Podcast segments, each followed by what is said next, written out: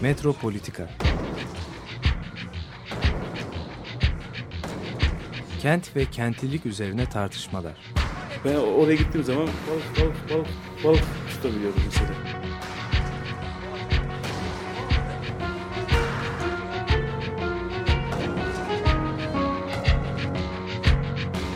Hazırlayıp sunanlar Aysin Türkmen, Korhan Gümüş ve Murat Güvenç.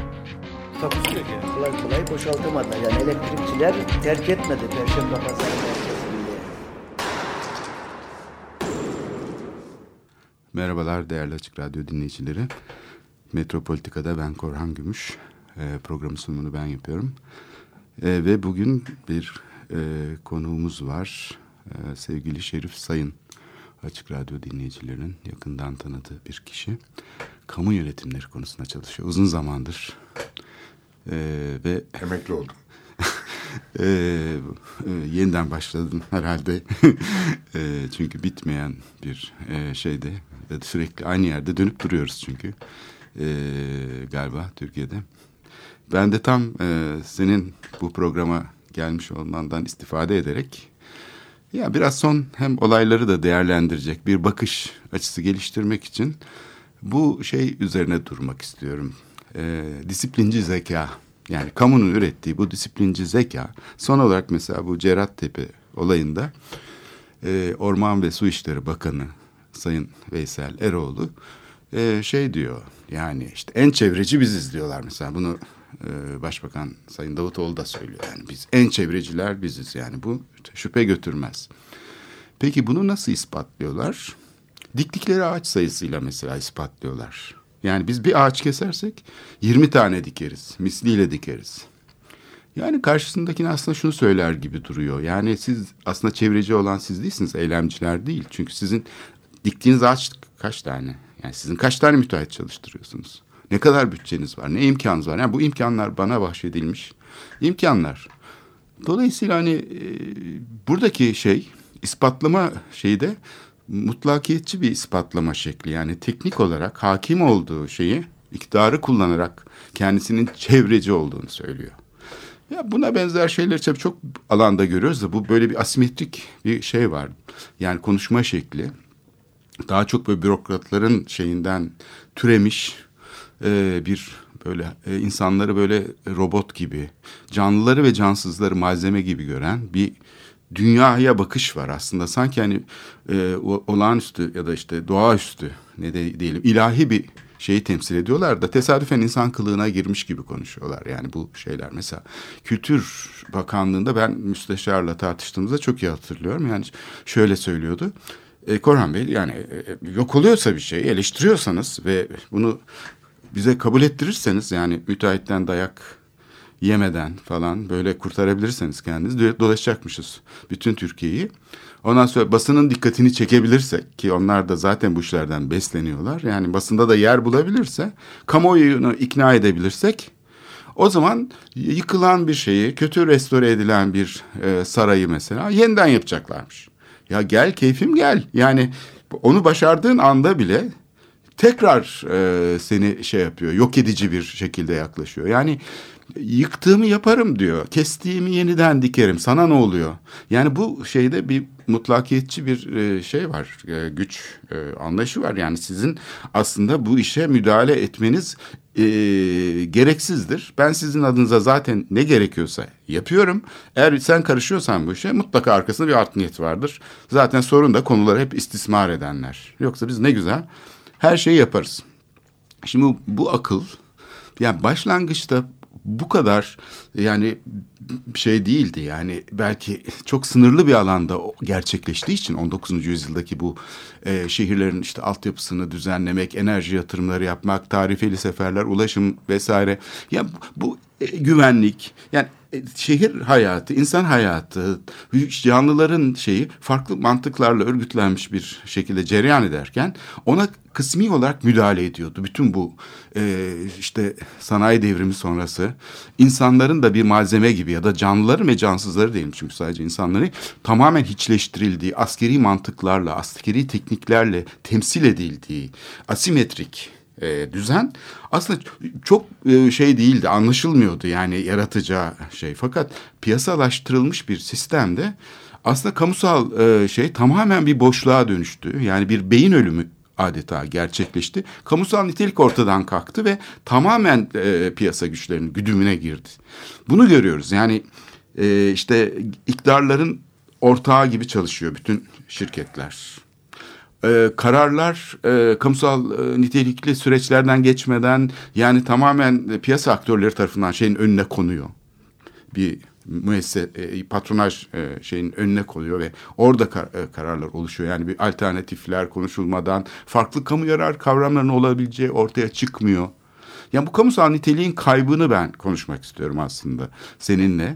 Ve yani bir kriz bir taraftan ayan beyan ortada. Yani güvenlikçi zeka mesela değil mi? Yani bombalıyor, yok ediyor ve bunu mesela işte güvenliği sağlıyorum diye yapıyor. Yani insanlar ölürken bir taraftan bir taraftan da bu güvenliğiniz için. Yani çok acayip bir şey bu. Yani burada inanılmaz bir paradoks var. Ve e, tersine en çevreci biziz. Tarihe en çok biz sahip çıkıyoruz diyor. Tarihi yok ediyor. Çevreye en çok biz sahip çıkıyoruz diyor. Çevreyi yok ediyor. E, güvenliği sağlıyoruz. Çok iyi sağlıyoruz diyor. İnsanları öldürüyor. Yani şehirler e, düzenleniyor diyor tokileşiyor, çöpe dönüşüyor. Yani ne söylerse aslında ayan beyan bir kriz e, yaratıyor bu e, mutlakiyetçi e, dünya şeyi, disiplinci zeka diyelim. Bunu üreten e, şey e, kurumlar, temsil kurumları. Bir taraftan bir kriz var gibi gözüküyor ama bir taraftan da sanki hiçbir kriz falan yok. E, bilmiyorum yani buradan başlasak nasıl olur? Bence böyle bitirmek lazım. Çok güzel konuştun konu. Teşekkür ederim. Programa gerek kalmadı artık. Şimdi e, bu söylediklerin tabii çok doğru ama tabii ideal bir perspektifte yani bir kamu yararı kavramı sanki vatandaşların bilincinde varmış. Hmm. Ondan sonra işte bu vatandaşlar da birbirleriyle iletişim içinde bunu bir ortak kamu yararı olarak tanımlıyormuş. Ve bunun üzerinden de işte devlete siyasi partilerle baskı yapıp devleti dönüştürüyormuş gibi bir idealden baktığın zaman tabii bütün bu dediklerin doğru. Ama, ama bu, yok hocam oy bu, veriyorlar zaten. Oyla vermeleri yeterli zaten. Öyle ha, bir, ama yani böyle bir ortak kamu, bir kamu yararı varsa tamam. Ortada zaten. böyle ha. bir kamu yararı nosyonu yok, falan yok. Bence hiç de olmadı. Yani bu bizim Kesinlikle neoklasik evet. iktisadın Hı. E, varsayımları e, evet. kadar hakikaten hayali bir varsayım. Dolayısıyla bu kamu yararı nosyonu biz kamu yönetiminde çalışan insanların uydurduğu e, bir nosyon. Yoksa hakikaten vatandaşın aklında böyle bir kamu yararı diye bir şey yok. E, vatandaşın aklında benim çıkarlarım var değil mi? Benim gelirim var, tüketim kalıplarım var. Yani bugün dünyasından evet. bahsediyorum. İşte çocuğu okula göndereceğiz e, filan. Ondan sonra işte yollarda çok fazla çukur olmasın, elektrikler yansın. Ondan sonra yani benim, benim, benim, benim, bizim ve biraz da hani ailemin, biraz da etrafın çıkarları benim savunacağım. Yoksa böyle kamu o neydi Bağımsız belirsiz. olarak her o şeyden. Ne, neydi belirsiz. o, evet. Ondan sonra o vatandaşın çıkarları beni hakikaten hiç mi hiç ilgilendirmiyor. Ama teknokratik kamu zekasında böyle bir kamu yararı şeyi vardı. Var ama biz Doğruyu koyduğumuz için var. Yani evet. bu e, kavramsal bir doldurma. Hakikaten böyle bir şey yok. Yani bu üretilmiş bir şey değil. Kesinlikle. Ne toplumlarda değil. Evet. Bürokrasinin içinde yarattığımız, bürokrasiyi disipline etmek için yarattığımız evet. bir kavramsallaştırma bu kamu yararı. Dolayısıyla e, yani devleti kamu yararını artık maksimize etmiyor diye eleştirmek e, yani hakikaten bence e, realistik değil, gerçekçi bir e, eleştiri Öyle bir şey değil. yoktu zaten. Ha, hiçbir zaman Ama olmadı. Ama bir taraftan da böyle bir şey var. Diyor ki ben planlıyorum mesela İstanbul'u.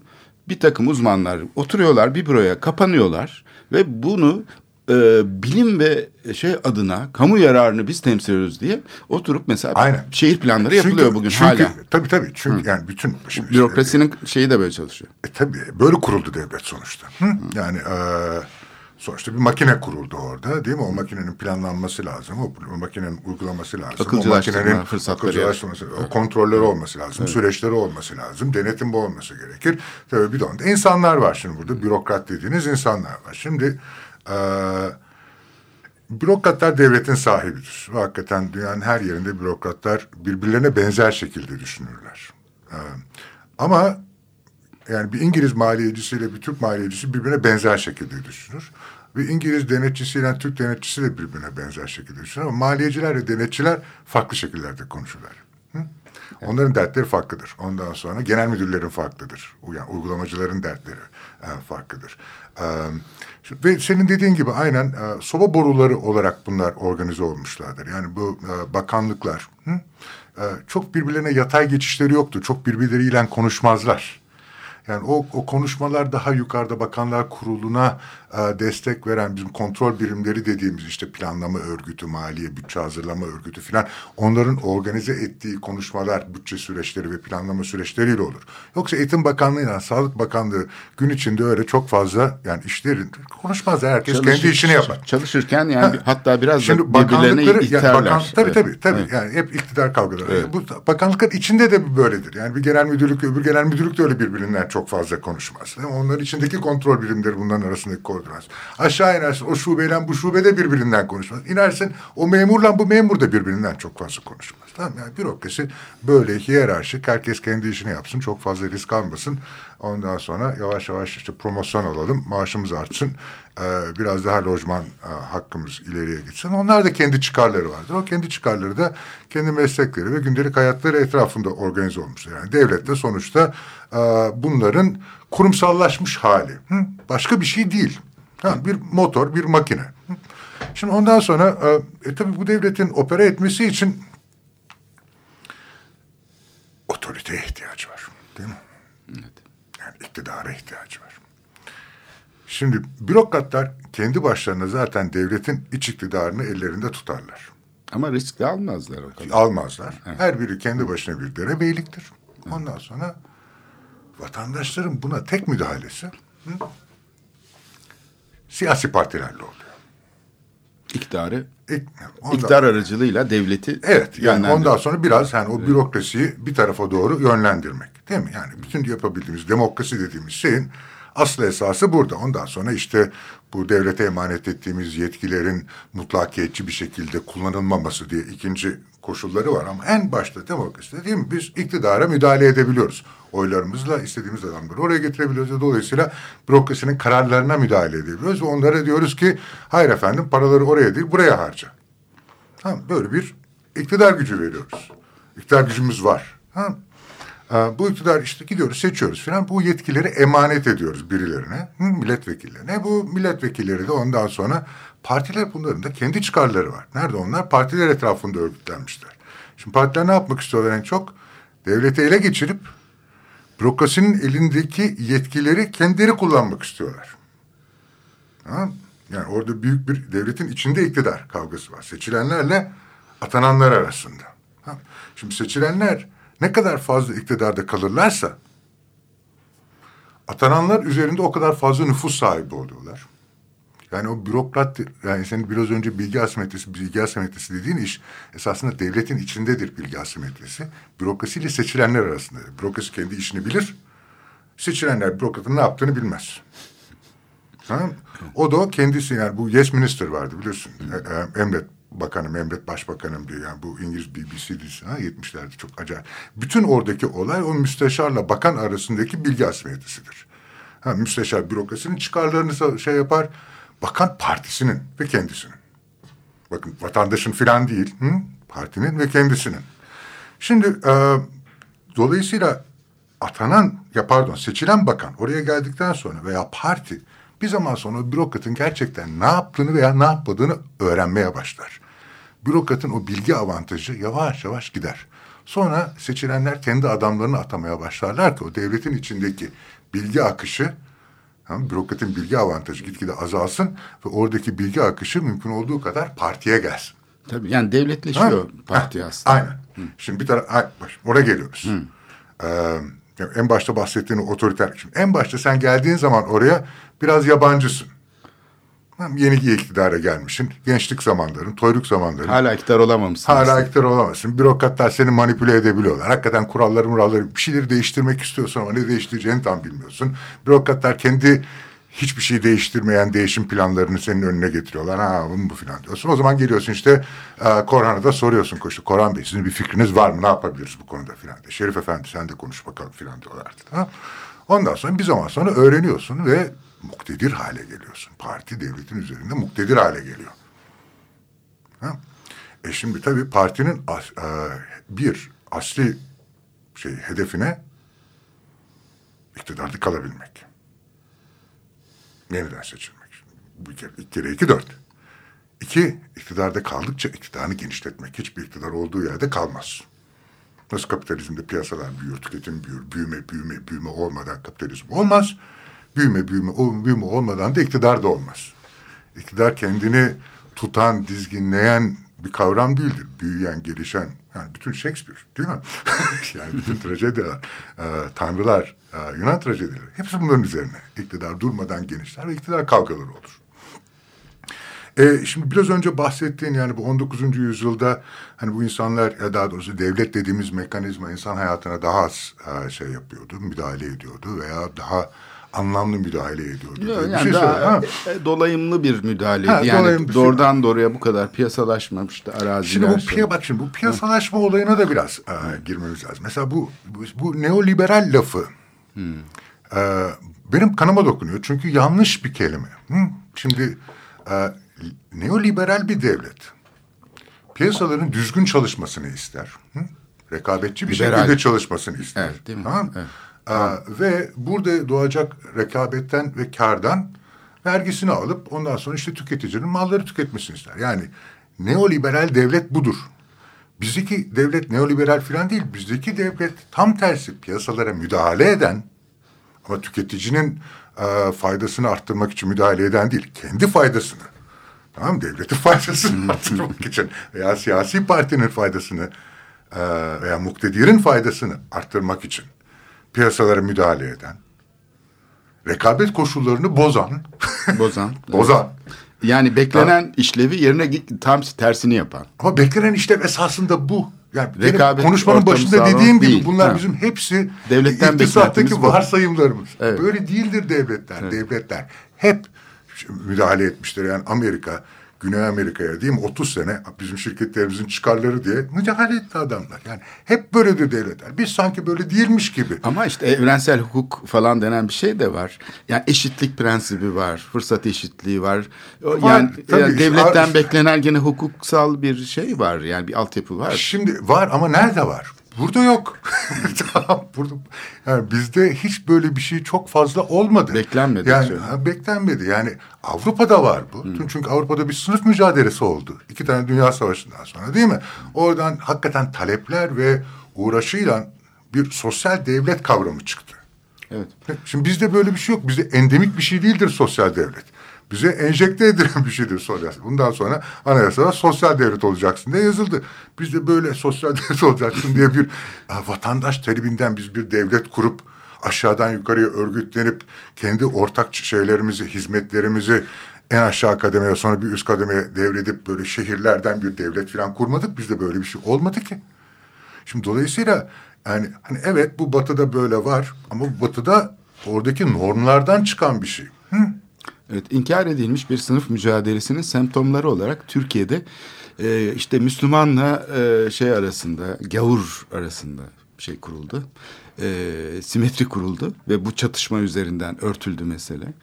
E, ulus devlet böyle kuruldu. Ondan sonra da işte gene başka bunu bu çatışmanın yerini başka şeyler aldı ve e, sözünü ettiğin sınıfsal asimetrinin yaratmış olduğu büyük şey skandalın insanların robotlaştırılması, şey yapılması, öldürülmesi vesaire. Bütün bunların hepsinin üstü bir güzel örtüldü aslında karşıtlıkların şeyiyle. Biraz yani buna mı bağlayabiliriz? Bu neoklasik mi, düzen midir? Yani Avrupa'da bu savaşlarla bu sistem biraz sorgulandı ve bunun aslında e, öncesinde de tabii ütopik sosyalistlerin falan çok önemli e, bir canım, şey teorisyenleri var. vardı, filozofları William Morrison mesela işte şeyine bakarsak hani biz hep programımızda onu konuk ediyoruz. William Morrison yani biz niçin mücadele ediyoruz falan diyor yani sol e, şey. Aslında tam da sınıf perspektifine naif bir şekilde de olsa teslim eden bir şeye sahip e, uygulama insanı hiçbir zaman kalkıp da e, şey üzerinden e, kurmuyor. Hep böyle hayatın kendisi üzerinden dönüştürmek ve tam da bu insanların eşyalaştırılmasına karşı e, bir tür tepki hareketi. Muhafazakar hareket bile böyle aslında şey görünümlü değil yani böyle işte e, geçmiş ne güzeldi falan şeyi değil aynı zamanda da bunun şeyini sorgulayan yani kapitalizmin tam da işte o Viktoryen kapitalizmin tekrarlayıcı, insanları robotlaştırıcı, kalıptan çıkaran e, ütopyasını sorgulayan hareketler yani bu ilk sosyalist hareketler. Belki kökenlere de dönüp bakmak lazım yani Avrupa tarihinin şeyinde de böyle çok güçlü bir akım var ve üniversite eğitimini tümüyle alt üst ediyor o hareketi. Yani Bauhaus programına yansıyor mesela. Sonra Amerika'ya yansıyor. Amerika'da mesela acayip güçleniyor falan. Yani bu şey hareket aslında sınıf perspektifine sahip olan hareketler bunlara bir at koymak gerekmiyor ama yani bu şeyi sorgulayan diyelim. E, Sistemi sorgulayan. Sistem evet. Hı. Çok ciddi bir şey etki yaratıyor akademik alanda da. Sadece siyaset alanında değil. Evet işte bizim tarihimiz onlardan farklı. Aa, şimdi ben hiç tarihçi falan değilim ama farklı olduğunu biliyorum sadece. Şimdi farklı olunca tabii o tarihin içinde çıkmış kurumlarla hı, bizim burada oradan alıp ithalat rejimiyle e, getirdiğimiz. getirdiğimiz kurumların çalışma biçimi arasında çok büyük fark var. Çok basit. Çünkü bir tarafta kurumlar zaten uygulamadan çıkıyor. Hı? Avrupa'da yani o sınıf mücadelesi falan ondan sonra işte bunlara verilen tepkiler bir oradaki o dinamikten çıkıyor. Bir denge. Kurumlar dediğimiz kurallar dizisi, karar alma kuralları dizisi ve buna yetkisi olan kurumlar. Ha? Ondan sonra ortaya böyle bir süreç ve böyle bir hadi kanun diyelim. Ama bu uygulamadan çıkıyor, ihtiyaçtan çıkıyor. Sonra bu kanunu alıyorsunuz. Diyorsunuz ki peki ben cumhuriyet kuracağım. Buyurun size bir e, kanun portföyü. Hadi bakalım bu kanunların içine büyüyün bundan sonra. Ama biraz Şerif burada şey yok mu? Yani şu batılılaşma diye bize yıllardır hep söylendi. Aslında yani batı da batılılaştı. Aynı süreçleri yaşadı. Yani bu kurumların e, içinde e, aynı zamanda bir e, şey oldu. Yani bir dönüşüm mücadelesi oldu ve tabii ki bu topraklarda da bu dönüşüm mücadelesi çok ciddi bir şekilde yaşandı aslında. Da şiddetle bastırılan başka bir şey var. Biri belki de bir e, hafıza kırımıyla karşı karşıyayız. Çünkü o mücadeleyi de tam e, bilmiyoruz. Yani onun da şeyleri üzerinde tam e, şeyimiz yok. Yani bir bilgimiz yok. Yani biz hep iktidarın yarattığı değişimler üzerinden okuyoruz tarihi. İktidar ele geçirildi, şu yapıldı. Devlet geldi, değiştirdi askerler iktidara geldi, evet, değiştirdi. Aynen. Ya halk ne düşündü? Halk neler yaptı? Buna karşı alternatif hangi stratejiler geliştirip kendi zekasını şey yaptı? Gene koruyabildi ve yani nasıl bir şeyle bu süreci etkiledi? Yani tarihin öbür tarafından okunmasını pek görmüyoruz da gelmiş bir takım reformcular ya da işte böyle evet, toplum tabii, tasarımı tabii, ideallerini tabii, temsil aynen, eden aynen. elit halkı değiştirmiş, Şimdi modernleştirmiş. Yani estağfurullah ben de öyleyim. Benim de mesleğim bu. Yani gidip ondan sonra orada maliyelerde, başbakanlıklarda peki bu devletin kurallarını nasıl değiştiririm ki ondan sonra devlet daha iyi çalışsın diye düşünen bir insanım. Dolayısıyla yani bu bahsettiğin kişinin vücuda dönüşmüş hali karşısında oturuyor. Bir tek sorun var. İktidarla e, pek fazla galiba şeyin yok yani. Öyle bir hani başbakan olmak falan istemedin herhalde öyle bir. Hayır hayır hiç, hiç öyle deliliklerim olmadı. Ama Türkiye'de mesela bütün şeyler hep e, siyasi kişilerin dikkat edersen o boyun eğme süreci içinde asimile olma, devlet asimile olma şey hep mühendis kökenli olduklarını görürsün. Hatta yani bakanlıklara bakarsan yani siyasi partilerde bakanlıkların dağım, dağılımına hani bizim içimizde kim mesela Çevre ve Şehircilik Bakanı olabilir? Bizim içimizde kim Adalet Bakanı olabilir? Yani kim diye bu soru sorulmaya başlayınca hemen e, tabii o işi en iyi bilen değil ama kendi partilerin içinde o işi o diyaloğu kurabilecek yani devletle arada mesaj taşıyabilecek kişi seçiliyor. Yani şeye baksana yani bütün siyasi tarihin kişilerin yani Türkiye'nin şeyden sonra çok partili hayata geçtikten sonra hepsi mühendis. Hepsi teknik üniversiteden mezun. İşte bir tane iktisatçı başbakanımız vardı benim eski hocam Tansu Çiller. O da evet. Neyse, bu da o, da, şey o ara dönem şeyi. ara dönem. evet. Sonra, sonra şey oldu zaten. Um, Neyse şimdi e, tekrar şimdi devletin şeyine girelim. Yani dolayısıyla devlette senin gördüğün çıkarlar sonuçta e, bürokratların çıkarları hı, birincil olarak yani ev sahiplerinin çıkarları. İkincisi de kiracıların çıkarları. Ta ki kiracılar evi ellerine geçirinceye kadar ondan sonra ev sahiplerinin çıkarlarıyla kiracıların çıkarları üst üste geliyor. Şimdi kiracılar kim? Siyasi parti. Değil mi? Şimdi dolayısıyla devleti öyle çok fazla idealize etmeden arkadaşlar oyuncularımız bunlar Ha, bu oyuncuların da çıkarları bunlar. Tamam, peki bu çıkarlardan ortaya ne sonuç çıkar diye bakmak lazım. Fakat ortada bir grup daha var. Atladık. O da ne? Sermaye.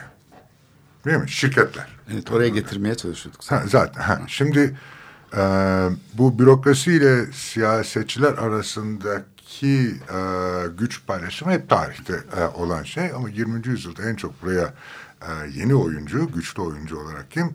Uluslararası şirketler, ulusal şirketler ve onların çıkarları. Ha, şimdi bu çıkarları e, esasında maksimize etmeye çalışıyoruz. Dolayısıyla ne dedik? Siyasi partinin asli amacı ne? Bir, yeniden seçilmek. Yeniden seçilmek için bir şekilde seçmene bir şeyler götürmen lazım. Tamam. İki, sermaye ile işbirliği içinde devlet olanakları kullanarak rantı maksimize etmek. Bir tarafta patronaj, öbür tarafta popülizm. Bunların arasında da bir ince denge var. Yani siyasetçinin mahareti de sonuçta bu dengeyi tutturup ne halka sadece onu seçecek kadar verip daha fazla vermeye gerek yok. Hı? Tabii o dengeli olması. Tabii dengeli olması. Yani güç bir tane yani kaynak dağılımı alın şey yapıyorsun. Ondan sonra öbür tarafta da e, buradaki işte devlet kaynaklarını, devlet gücünü, iktidarı kullanarak, piyasalara müdahale etme gücünü kullanarak, varlıklarını kullanarak, değil mi? Elinde bir yönsenin e, araç var. Bütün bu araçları e, kullanarak sana biat eden sermayenin sermaye biriktirmesini istiyorsun. Mecbur oluyorsun aslında biraz da buna. Çünkü karşında... Sistem bu. Sistem böyle çalışıyor. Sistem bu tamam yani evet. kapitalizm, kapitalizm falan yani devlet bu sonuçta. Böyle çalışan bir yapı. Bunun böyle olmadığı varsayımıyla başlayıp oradan bu devleti e, eleştirirsek hiçbir yere gidemeyiz. Şimdi bununla daha iyi yapabilir miyiz? Tamam, sorun bu. Eldeki çıkarlar bunlar, oyuncular bunlar, oyunun kuralları bunlar. Peki buradan daha iyi yapabilir miyiz? Şimdi burada daha iyi yapmak ne demek? Bir, halka verilen hizmetler daha etkin, verimli, halkı daha mutlu eder şekilde verilebilir mi? İki, ranttan elde edilen sermaye birikimi acaba daha kaliteli, yani dünyada rekabet edebilir bir sermaye birikimi olabilir mi? Yani, yani bu sistemin daha iyisi de değil, bu. Sermayenin aslında tek yani parasal sermaye değil, başka sermayeleri de biriktirebilir miyiz? Teknoloji. Evet. Ha, know-how. Bugünlerde en çok sorulan soru bu. Tabii yani, yani bu, bu şey için. Parasal evet. sermayeden öte yani mesela evet. yani dünyada da çeşit çeşit sermaye evet. türleri var değil mi? Finans sermayesi var. Ondan evet. sonra Teknoloji copyright'lar sermaye. var mesela. Evet. Mülkiyet hakları var. Evet. Ee, fikri mülkiyet hakları var. Teknoloji var. Yani bunlar şu anda paradan parayı çünkü düğmeyle yaratabiliyorsun artık. Tamam, o kadar fiktif bir olay oldu ki e, finans sermayesi. Yani e, merkez bankalarıyla falan bu artık neredeyse düzenleniyor. Bir, yani çok kolay düzenlenebiliyor. Evet. Tamam. Hiç değeri olmayamış ama teknoloji öyle değil tabii. Yani mülkiyet hakları öyle değil. Evet. Ondan sonra e, neyse yani bu hani Peki batı... şimdi burada e, bir nefes alsak da sonra tekrar ha, evet. şeyden başlasın. Müzik müzik müzik zamanı geldi. Senin, evet. Ben evet. yeni bir film gördüm. Çok hoşuma gitti. Gençlik diye bir film. Öyle mi? Yeni. Ee, yeni gördüm. Geçen ay gördüm filmi. Harika film. Ee, Michael Caine ile Harvey Keitel'ın 60 senelik hmm. e, bir dostluğunu anlatıyor. Filmin sonunda e, nefis bir şarkı var. Simple Songs. Basit şarkılar diye. Ondan sonra onun e, dinletmek istiyorum. İyi dinleyelim. Sizlere.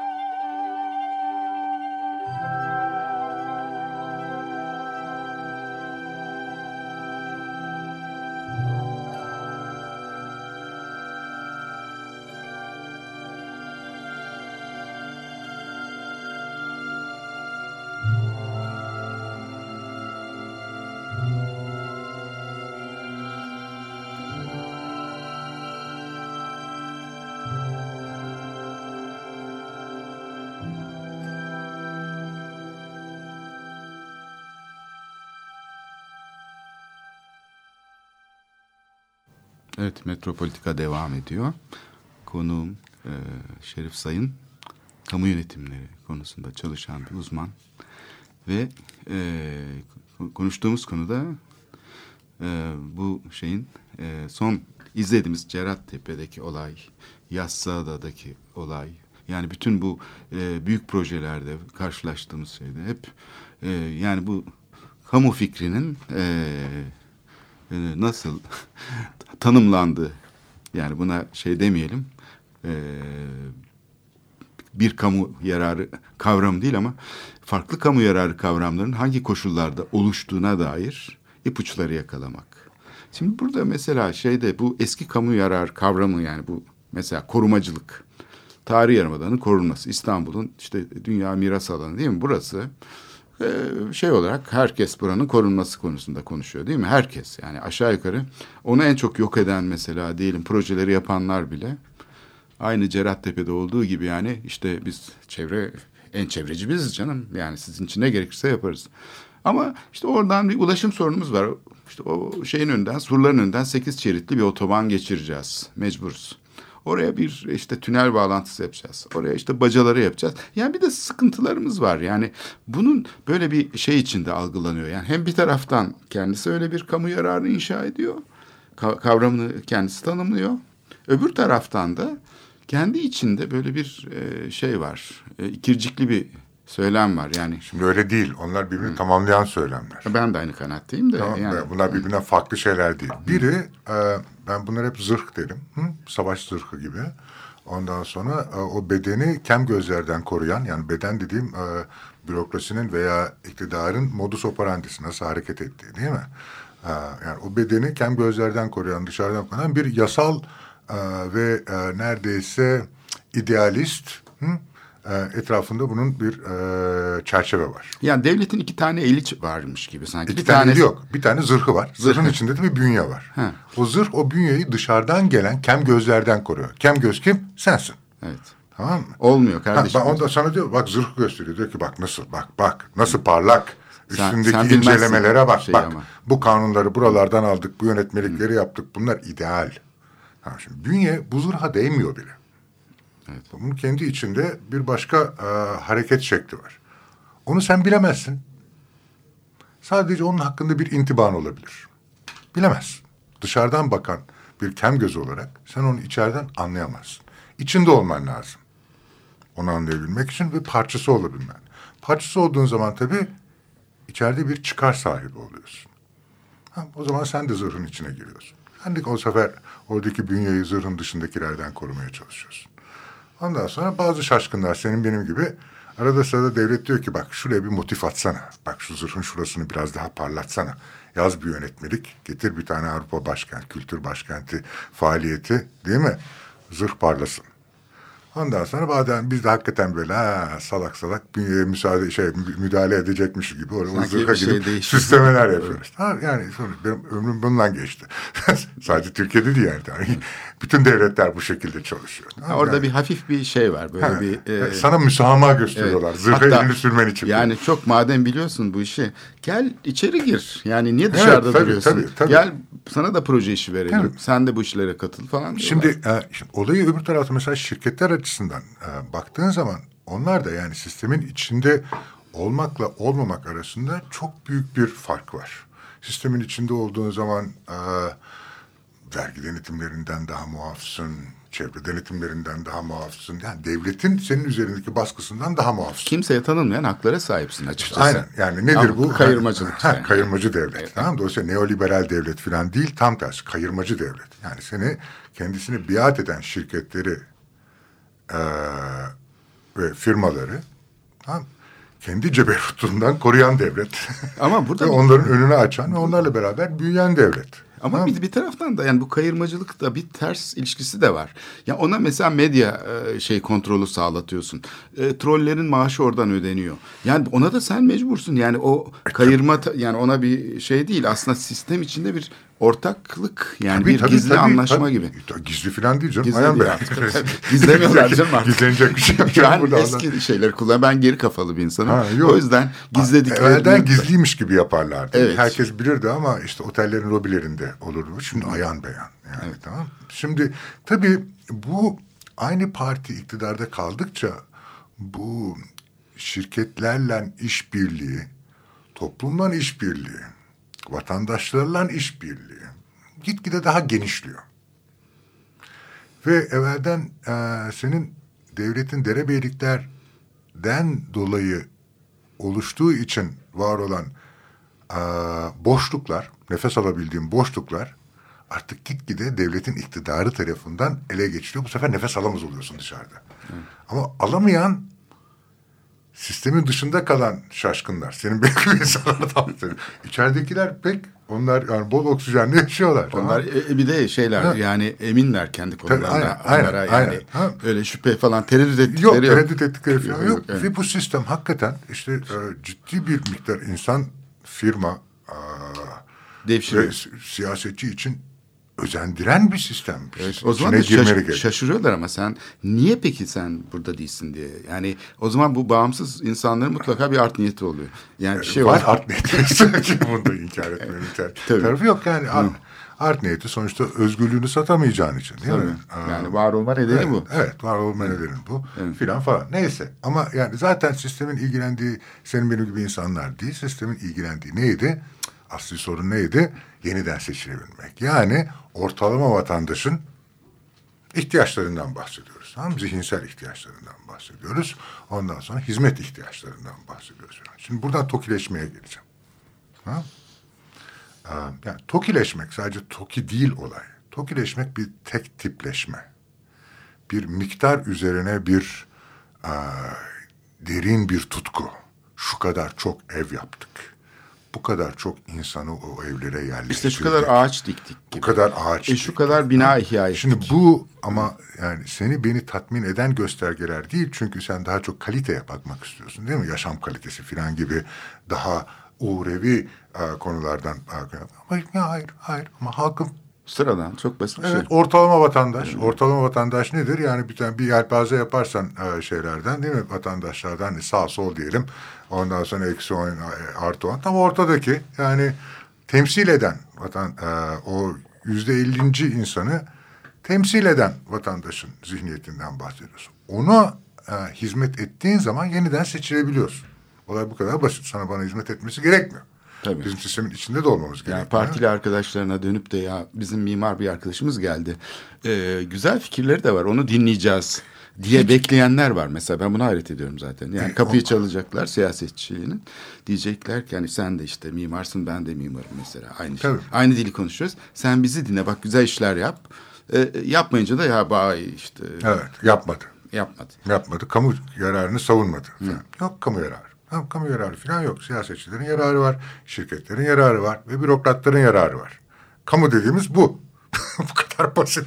Ha, yani dışarıdaki vatandaşın yararı da işte siyasetçinin ona a, seçimde vereceği kadar, seçimde ona oy vermesi için vereceği kadar gerekli olan hizmet. Bu kadar. Buradan de devam ediyor. Şimdi tek tipleşme, yani mesela TOKİ dediğimiz kavram, ya daha doğrusu kurum diyelim artık buna. Hı? Mesela Türkiye'nin en endemik kurumlarından biri. Endemik Türkiye'ye özgü. Yani bizim ithal edip oradan alıp buradan yapıp Yok, falan falan değil. hatta ihraç ettiği bir kurum. Evet, evet. Yani, tamam. bu... yani şimdi dolayısıyla bu kurumu çok iyi anlamamız e, lazım. Yani bu e, buradaki sistemin ideolojisini temsil eden kurum. Tamam mı? Şimdi Maliye Bakanlığı öyle değildir mesela. Maliyenin gene kanunu hiç olmazsa işte bilmem nelerle uyumludur. Ee, bir Fransız şeyinden gelmiştir. Prusyalılardan etkilenmiştir filan anlatabildim Bakanlıkların mi? hiçbiri değildir Değildir ha. Yani, TOKİ. TOKİ ayrı bir şey. Bambaşka bir şey. Tam bizlik yani. Evet. Şimdi bak ne yapıyor TOKİ? Devletin varlıklarını satıyor bir kere. evet yani. Şimdi bak çok basit. Çok devletin varlıkları. Devletin varlıkları şey şehirdeki a, ne kadar arazi varsa tamam, hepsine. Şey. atıl kapasite diyorlar. Evet. Tamam Yani devletin elindeki atıl varlıkları ve hesabını meclis dahil, Sayıştay dahil, belki maliyenin kendisi dahil. Kimsenin bilmediği şey. Kimsenin bilmediği. Saray hangi parayla yapılıyor kimse bilmiyor. Tamam, bilmediği evet. varlıkların. Evet. gayrimenkullerini ekonomiye kazandırıyor. Bak, bak büyülü bir kelime ekonomiye kazandırıyor. Ekonomiye kazandırdığın sonuçta satıyorsun bu varlıkları. Evet. Ondan sonra bu varlıkları satıyorsun, arsaları satıyorsun. Arsalardan para alıyorsun. O paraları müteahhitlere veriyorsun. Diğer arsaları ev yapıyorsun. Onları da insanlara satıyorsun 30 seneyle. Evet. Tamam Ondan sonra insanlar ev sahibi oluyorlar. En babasına tulunma. Kaynak nereden geliyor? Kaydı olmayan şeylerden. Ee, devletin gayrimenkullerinden. Kayna kaynağımız bu. Yani TOKİ e, sadece ev yapmıyor. Karakol yapıyor. Tamam. Ee, şeyler yapıyor. Tabii, tabii, kamu her yapıları şey, yapıyor. Tabii, her şey. Şimdi yani bu arada devletin... ama yapmayı öğrendi. Evet. Yapma Şimdi bakın yani. devletin, devlet, Türkiye'de devlet inşaat yaptırmayı eğitimden de, sağlıktan da, polisten de, askerden de daha iyi bilir. Her maliyetin kuruşunu o müteahhidin cebine giren kaça olduğunu, müteahhitin bu işten kaç para kazandığını, nasıl kazanacağını, nakit akışının ne olması gerektiğini devlet bilir. Burada bilinmeyen bir şey yok. Ve tabii inşaat sektörü Türkiye'nin geleneksel olarak en yoğun sermaye birikiminin olduğu olay ve bilgi asimetrisi yok. Şimdi sen atom enerjisi bilmem ne filan santrali kurarken bilmiyorsun hiç yapmamışsın. Ha, teknolojiyi bilmiyorsun. Bize kazık bilmiyorsun. atar mı atmaz mı? Ha, ondan sonra diyorsun ki aman abi bunlar benim, benim muhakkak bir şey üç kağıda getirirler filan. Başkasına vereyim o yapsın o işletsin ben elektriği alayım. Oradaki bilgi asimetrisini engelleyeyim. Tamam mı? Kendimi korumalıyım. İnşaat İnşaatta böyle bir şey yok. Evet. Ha? Hepsi inşaatçı zaten siyaset. Aynen şimdi bunun inşaatçı olmasının nedeni en devletin de... bu işi iyi bildiği ve kolaylıkla para aktarabildiği için. Belediyelerden başlıyor bu. Tabii tabii. Evet. Tamam. Ama buradan hani biraz önce dedik ya bu sistemde nesi daha iyi olabilir? Dünyada ondan sonra teknoloji ihraç edebilen şirketler yaratırsak buradaki sermaye birikimiyle o zaman evet hakikaten bir uluslararası oyuncu olur bu devlet, bu ülke, bu firmalar. Ama sen bunu inşaat üzerinden yaparsan pek bir şey olmaz. Yani inşaat zaten non-traded'dir. Yani uluslararası ticareti olmayan maldır. tamam mı? Ondan sonra inşaat üzerinden yaparsan bu sermaye birikiminden öyle bir model çıkmaz. Bu sermaye birikiminden kendisi çıkar. Dolayısıyla hani en başta senin e, söylediğin e, bu inşaat yapma tutkusu. Tamam, her arsayı doldurma tutkusu. Her boş alana bir şeyler yapma.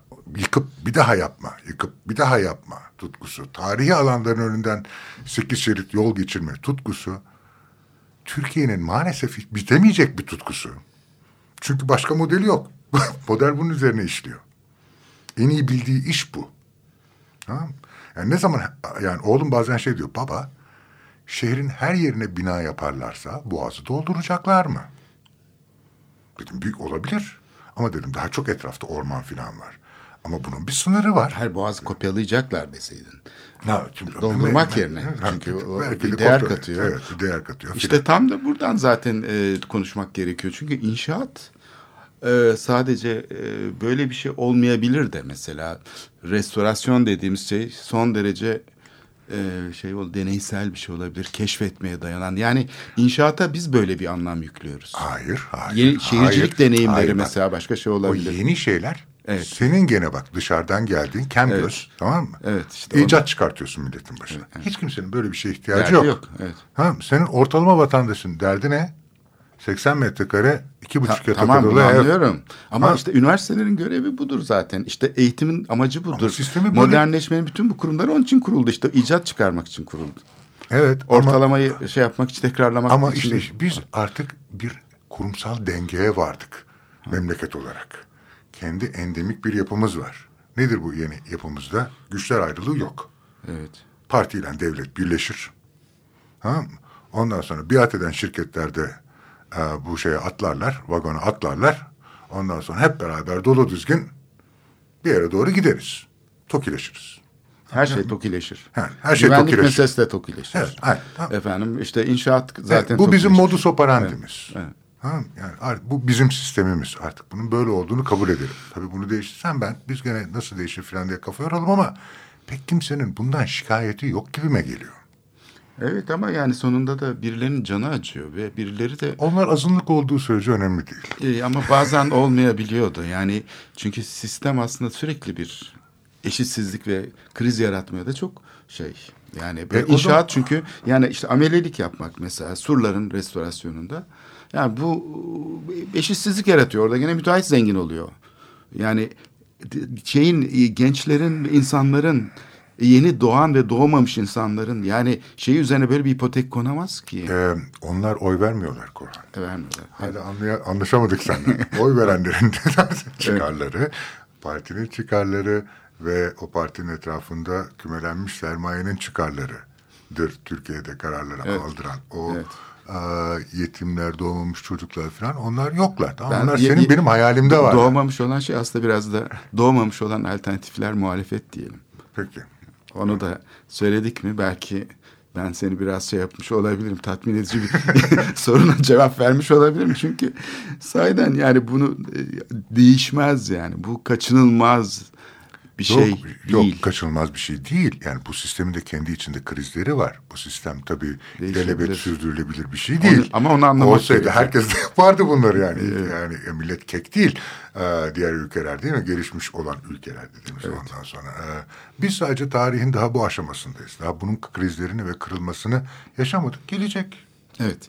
Bu umutlu sözlerden sonra bence programı kapatabiliriz. Şerif Sayın ağzına sağlık. Teşekkür Gene misafir efendim. etmek istiyoruz. Her Programda zaman, her zaman, her zaman. E, şeyin var. Sağ ol. e, yerin var. E, haftaya yeni bir programda görüşmek üzere. Hoşçakalın.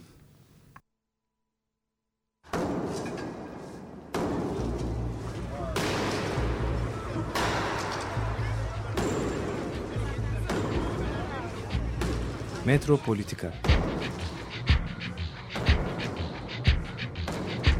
Kent ve kentlilik üzerine tartışmalar. Ben oraya gittiğim zaman balık balık balık balık tutabiliyorum mesela.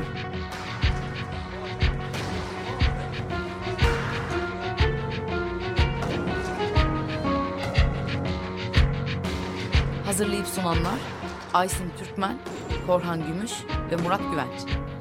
Takusu yok yani. Kolay kolay boşaltamadılar. Yani elektrikçiler terk etmedi Perşembe Pazarı